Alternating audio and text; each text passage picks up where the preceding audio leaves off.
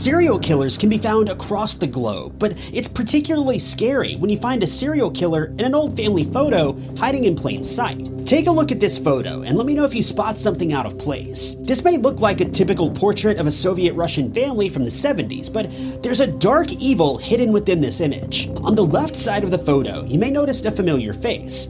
Andrei Chikatilo, one of the USSR's most prolific serial killers, whose crimes lasted multiple decades and left investigators baffled by who could commit such terrible devastation. Andrei is known to have claimed the lives of at least 52 people, but some believe this estimate is far lower than it should be, with some saying he claimed more than 75 victims. The truth is, we may never know just how dark Andrei's past really is. Be sure to subscribe and check out my main channel for full length true crime stories.